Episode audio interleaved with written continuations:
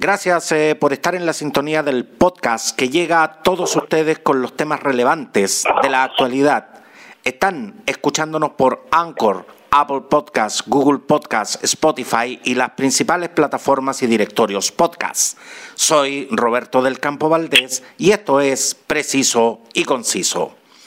Ayer, 12 de noviembre, se produjo la triste partida de Emily Rojas, de tan solo 24 años, quien trabajaba en una pastelería en Ñuñoa, lugar al que se dirigía en su bicicleta cuando en la calle Holanda con Providencia fue arrollada por las ruedas traseras de una micro, convirtiéndose así en la ciclista número 88 fallecida este año.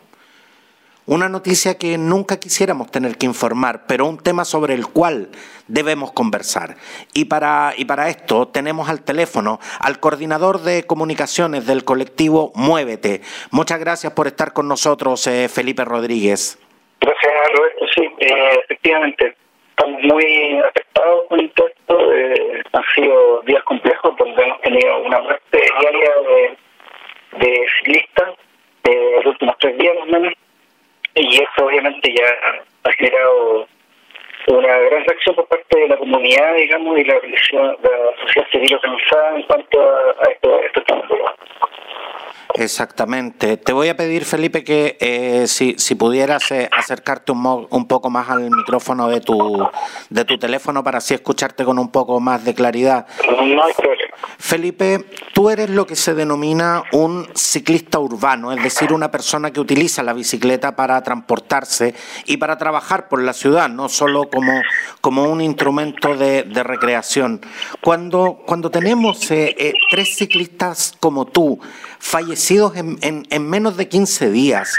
Eh, ¿Cuál es el análisis que se puede, que se puede desprender de esto? Mira, eh, yo creo que lo principal en este caso es la, responsabilidad, digamos, que tiene por una parte la autoridad encargada, digamos, de la regulación y la fiscalización de este tipo de, situaciones y el foco que se pone usualmente en la víctima. Tú lo ves también en los medios y lo ves también en cómo se informa eh, que casi siempre se, se pone un poco la culpa en, aquella persona que es la víctima. ¿ya? Y el día de hoy eh, lo que hay que cambiar es esa mentalidad donde donde tenemos, digamos, eh, personas que están detrás de un volante, que están que tienen la capacidad, digamos, de conducir un vehículo de, de altas toneladas y que y que exceden la velocidad máxima, que, que tienen licencia de conducir, pero al no saben la responsabilidad que significa.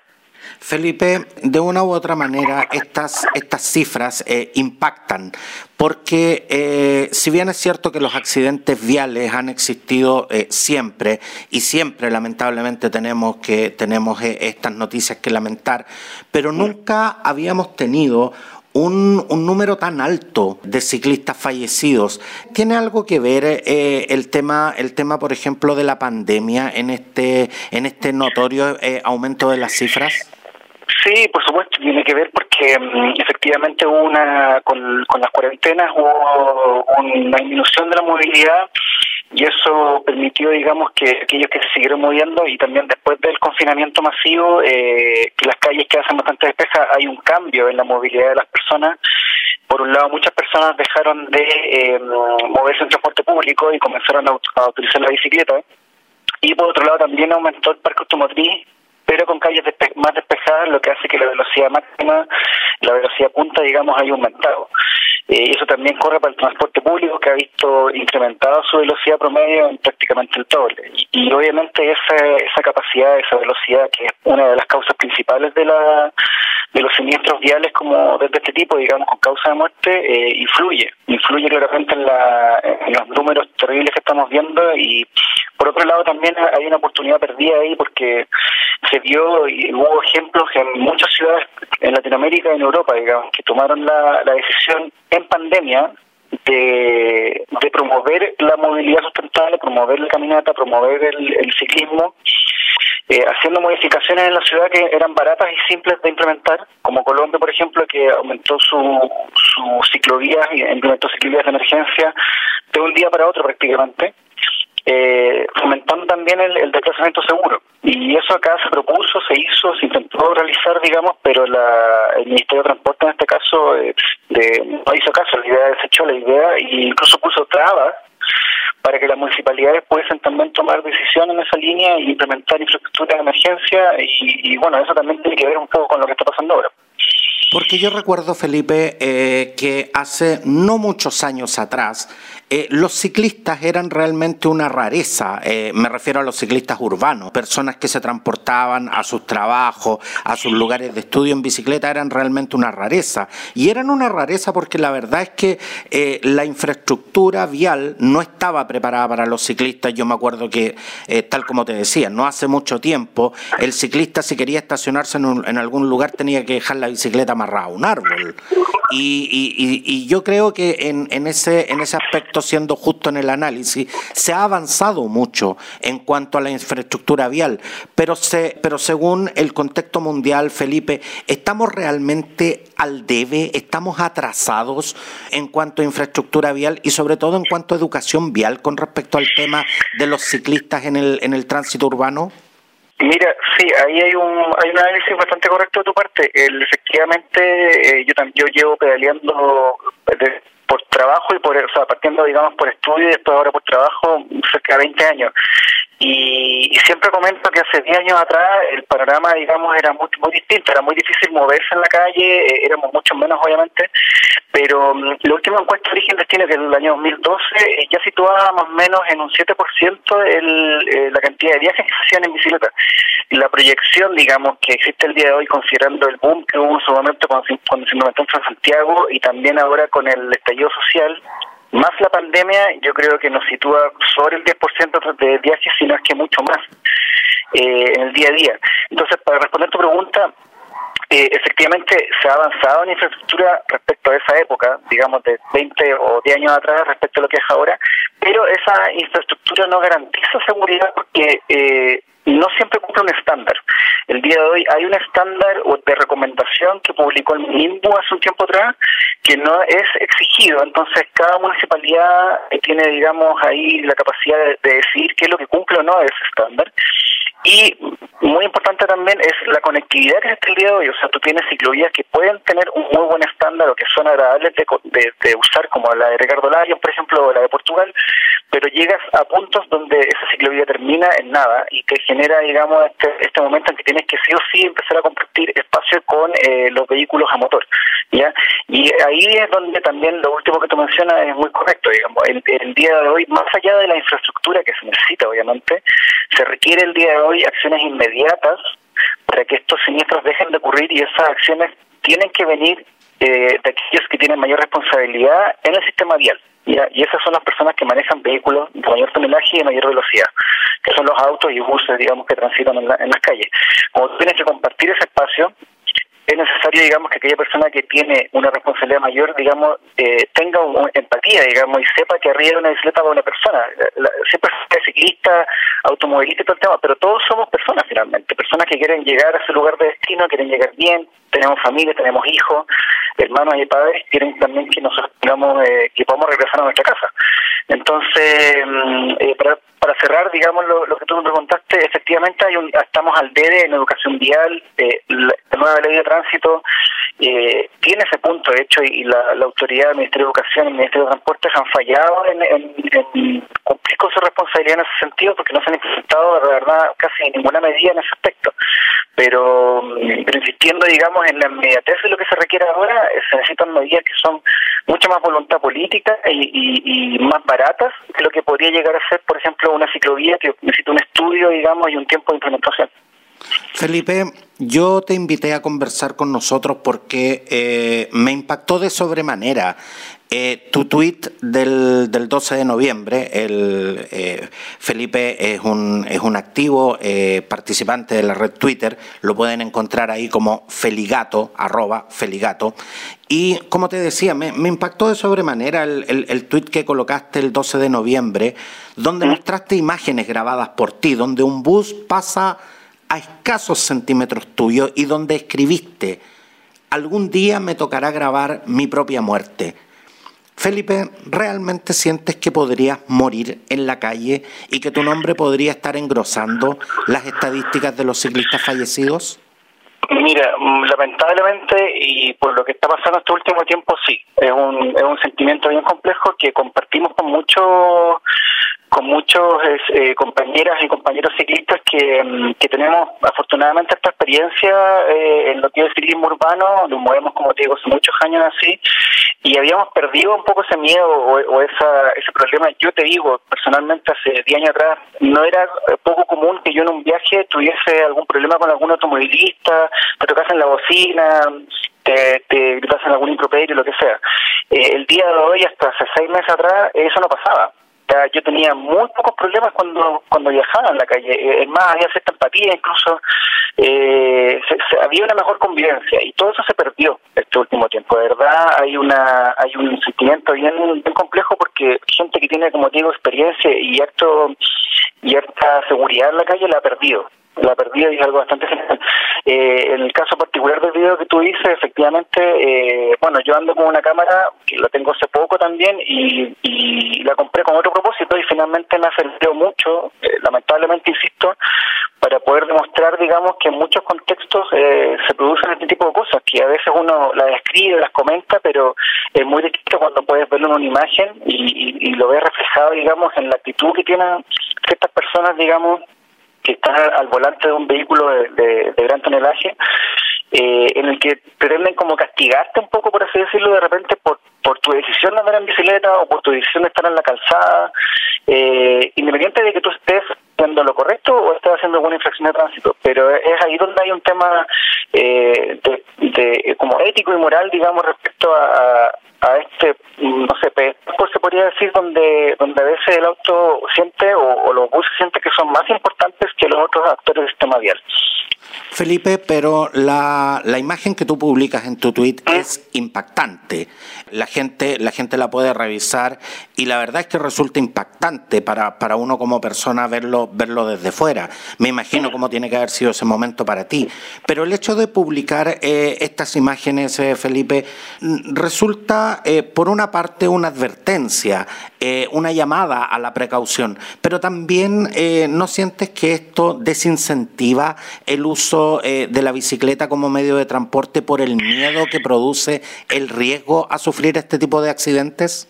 Sí, mira, en, la, en el cicloactivismo eh, o el activismo en general, claro, uno juega, o, más que jugar, tiene, digamos, el, eh, las dos caras, en este caso, de, de, la denuncia, por así decirlo, donde tú puedes decir, mira, hay situaciones de peligro y, todo conlleva un riesgo, ¿ya? Estadísticamente hablando, la bicicleta sigue siendo un, un medio súper seguro y ahora en tiempos de pandemia es también muy recomendable por la distancia física, que pueden mantener, digamos, por la actividad también que puedes hacer y por todos los beneficios que tienen para eh, el sistema inmunológico y aparte también para el medio ambiente y bueno, podemos ahí tirar un montón de, datos respecto a todos los beneficios que tiene. Sí, eh, incluso tiene efectos en la salud emocional de la gente. Así es, uno llega más activo, llega más, más contento al, trabajo o a estudiar, qué sé yo. Eh, mira, yo yo sé que obviamente mucha gente la va a ver y, y recibí muchos comentarios, digamos, de distinta índole, algunos empatando la situación, otros, digamos, eh, diciéndome que es mejor que quizás no usar la bicicleta. Eh, es algo que pasa siempre, ya algo que pasa siempre, pero pero no es el punto del, asunto. El punto es eh, visibilizar que existen personas como yo y como muchas otras, como yo que tengo afortunadamente, como dije antes, mucha experiencia con el tema y voy a seguir andando en bicicleta porque considero que es, además de es lo, es lo correcto, digamos, más allá del estilo de vida que tengo, ¿no? Eh, tiene que ver también con que esas personas efectivamente hay muchas ahora que por la pandemia han optado por la bicicleta y en vez de incentivar su uso y, mejorar, digamos, lo que es la calidad de vida urbana para, para muchas personas, porque no solamente para las personas que andan en bicicleta mejora, al haber más bicicletas hay también menos autos. Y eso también repercute positivamente para las personas que tienen que moverse en auto, que obviamente es algo también necesario. Eh, y en esa línea, obviamente, el, el, insisto, digamos, con la responsabilidad de las autoridades que tienen que incentivar, digamos, y tienen que mantener y proteger a este a estas personas que eligen, digamos, un medio de transporte que es sustentable en este caso. Entonces, claro, efectivamente hay un van a haber personas que lo van a ver y van a decir, pucha, mejor no ando en bicicleta. Y en este momento quizás efectivamente es así porque hay una negligencia, como te digo, de parte de los responsables de, asegurar, digamos, condiciones seguras en, la, en las calles para que se puedan movilizar, digamos, en bicicleta o también caminar. Y, mm, pero es, una, una lucha, por así decirlo, que hay que darla, digamos. Hay que exigir que esto cambie, no puede quedar así, la realidad no es estática, y, y, y este es un país que tiene las herramientas para poder cambiar esto de forma positiva. Ahora, Felipe, eh, ayer me resultó realmente emocionante ver, eh, ver asientos y, yo creo que eran muchos más eh, ciclistas que se, que se congregaron en la esquina de Holanda con Providencia para rendir, para rendir esta suerte de homenaje, para llamar a la, a la, a la conciencia sobre el accidente que sufrió lamentablemente y que quitó la vida a Emily Rojas. Eh, ¿Van a realizar nuevas convocatorias y es cierto que ya hay eh, una convocada para hoy viernes 13? Sí, efectivamente, hoy día viernes 13 a las seis y media en distintos puntos de la ciudad, en la zona norte, sur y oriente, poniente y centro de, de Santiago por lo menos, y también en regiones. Eh, se están coordinando, digamos, eh, lo pueden buscar en, en, redes sociales también, un paro nacional ciclista que tiene como objetivo, digamos, eh, seguir visibilizando esta, esta situación hasta, hasta que existan, como te digo, medidas concretas y, y, y que permitan, digamos, asegurar, digamos, la, la, la seguridad, digamos, en este caso de, lo, de los ciclistas y también de los otros actores viales como que, que son vulnerables como los peatones. Y aquí el día de hoy, si uno revisa, digamos, efectivamente el caso de los ciclistas es impactante. Y a mí, Pero también, gustaría- también sucede, digamos, con los peatones. Y a mí me, y a mí me gustaría hacer, eh, hacer una mención especial de que ayer esta velatón que realizaron en Holanda con Providencia fue realizada de forma total y absolutamente pacífica. Eh, los ciclistas solamente interrumpieron el tránsito eh, y, y- y no, y no generaron mayor, mayor disturbio, no generaron mayor problema. Eh, y eso, y eso me parece, me, me parece que, que hay que destacarlo, porque normalmente se cubren disturbios, se, cubre, se cubren destrozos, pero poco se habla de manifestaciones que se realizan en forma, en forma pacífica también. Sí, lo de ayer fue especialmente significativo. Se han hecho otras velatones. De hecho, se ha hecho velatón, creo, por todos los casos de muerte que han habido este año. Eh, se hizo ahí en Santa Isabel con eh, Carmen para la muerte de, un joven hace un par de semanas atrás, dos semanas atrás. Se hizo en Maipú también. Suceden, afortunadamente, la ayer tuvo mucha visibilidad, pero suceden siempre, suceden siempre. Y, y de hecho, también tiene que ver un poco también con este tema de lo que tú mencionas de la, de la cobertura de repente. se hace mucho énfasis de repente en la, en la congestión, en como, oye, mira, hay una manifestación y hay una congestión, ¿cachai? Como seguimos con esa línea, digamos, donde el auto se utiliza eh, dentro del sistema vial y, y una manifestación, o en este caso un atropello con causa de muerte, se cubre siempre de esa perspectiva. Es como, oye, mira, atropellaron a una persona, eh, hay congestión, así que ojo, tengan cuidado con eso. En vez de, de hacerle más énfasis a lo que tú bien has, has querido tomar en esta entrevista, que es básicamente la muerte de una persona, la muerte de una persona que tenía en este caso 24 años, que era era súper joven y más encima eh, económicamente activa, digamos que también es algo importante que hay que destacar.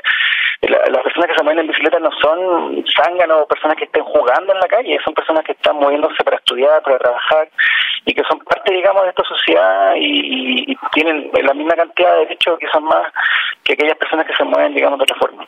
Ahora, es cierto lo que tú acabas de decir, Felipe. Los ciclistas tienen derechos dentro del uso de la infraestructura vial, pero también sí. tienen deberes con respecto a la normativa que nos impone a todos la ley del tránsito.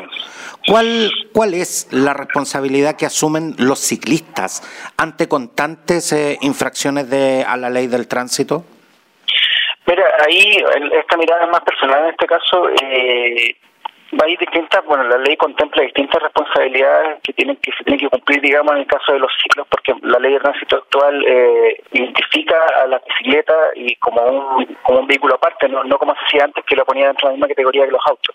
Y esa diferencia es súper importante porque eh, los ciclos, ya sea una bicicleta, un triciclo, un monopatín, eh, un scooter, qué sé yo, eh, tienen o- otro peso, ya es otro tamaño, es otra la movilidad, es otra velocidad y todo el tema. Y Dentro de esa línea obviamente responsabilidad, responsabilidad por ejemplo de respetar las leyes del tránsito que corresponden, digamos, la velocidad máxima, eh, el al paso en este caso para aquello, o la priorización en este caso para los peatones, en el caso que correspondan los cruces, etcétera. Eh, respecto también al, cuidado personal.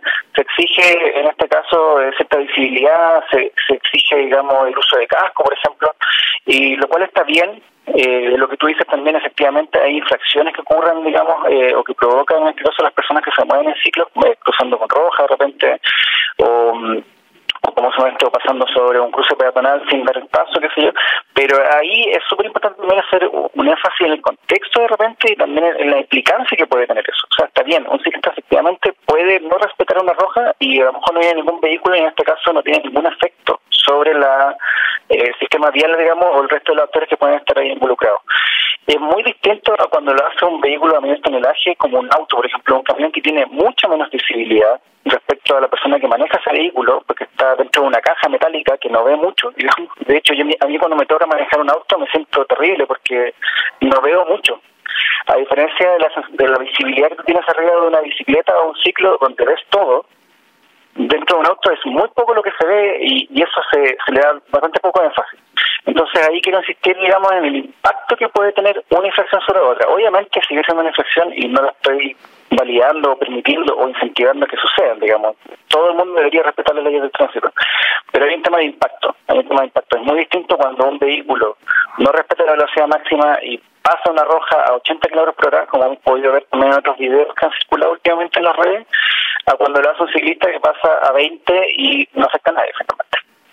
Ayer eh, de verdad me sorprendió un titular en el, en el matinal Bienvenidos de Canal 13 y lo voy a decir con nombre y apellido porque así se tiene que entregar eh, la, la información, donde decía que esta era la guerra vial entre ciclistas y automovilistas.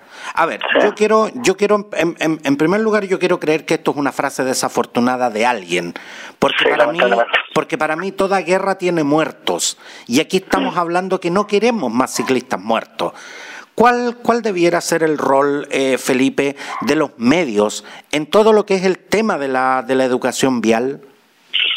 Mira, eh, ahí, bueno, quizás reciclando un poco lo que, lo que comenzamos antes, eh, los medios tienen una gran responsabilidad en el foco que le dan a la, a la, a la cobertura de este tipo de casos, eh, poniendo la víctima, eh, quizás dentro, como, como conversábamos recién, oye, pucha, muchas de las personas que a veces mueren, eh, lo primera, la primera bajada de varias coberturas es eh, no usaba, por ejemplo, implemento de seguridad, no usaba eh, casco, no usaba chaleco reflectante. Está bien, eso efectivamente puede ser un punto en contra del, de, de la persona que en este caso muere, pero eh, poniendo en contexto, si esa persona llevase casco, llevase chaleco reflectante, da un poco lo mismo si le pasa una micro de 3 o 4 toneladas encima, porque no le va a salvar la vida, digamos. Entonces, ¿cuál es la responsabilidad de los medios en ese sentido? Es como empezar a, darle una vuelta y, cambiar el punto del foco, digamos, en el sentido de, darse cuenta de que hay una responsabilidad mayor de que es que maneja un vehículo mayor tonelaje. Eh, y, en ese sentido eh, se pueden hacer cosas eh, con, con un énfasis mucho mayor, digamos, porque eh, está en ellos también la responsabilidad también de educar o de transmitir en el fondo eh, esta no esta idea sino que esta responsabilidad y empatía que tiene que existir entre personas digamos porque insisto arriba de una bicicleta así como también arriba de un auto van personas entonces si puede, si no podemos tener una buena relación entre personas la verdad es que ahí no tenemos mucho más que hacer y obviamente los medios tienen mucho que aportar en ese sentido Quiero, quiero darte las gracias, eh, Felipe Rodríguez, coordinador de comunicaciones del colectivo Muévete. Y antes eh, que te nos vayas, quiero pedirte a ti y a, y a, todos, los, eh, y a todos los amigos que con sus chanchas ahí recorren la ciudad, por favor, cuídense. No, no queremos más ciclistas muertos y lo digo de verdad. Eh, les pido por favor a, los amigos automovilistas, a los amigos de la, de la locomoción colectiva que respeten a los ciclistas y a ustedes también les digo, ¿ah? eh, respeten las normas del tránsito, usen el casco, usen el chaleco reflectante y sobre todo respeten las normas del tránsito, porque cada ciclista fallecido no es una estadística, es una vida que se apaga y es una familia que sufre por pérdidas irreparables. Le, le, pido perdón a la gente, pero, pero estos temas de verdad emocionan. Estas son las noticias que uno no quisiera nunca tener que informar. Entonces, entonces de verdad, le, le, le, pido a la gente, le pido a los, a los amigos ciclistas, les pido a los amigos automovilistas, el espacio lo tenemos que compartir todos. Y por lo tanto, hay que compartirlo con respeto y tal como nos ha dicho acá Felipe, con eh, un, un, alto grado de empatía. Así que de verdad eh, quiero darte las gracias, Felipe, por, por estar acá eh, junto a nosotros. Gracias, Roberto. Fantástico, muchas gracias, que estés bien. Un abrazo, cuídate. Abrazo, Cristina, chao.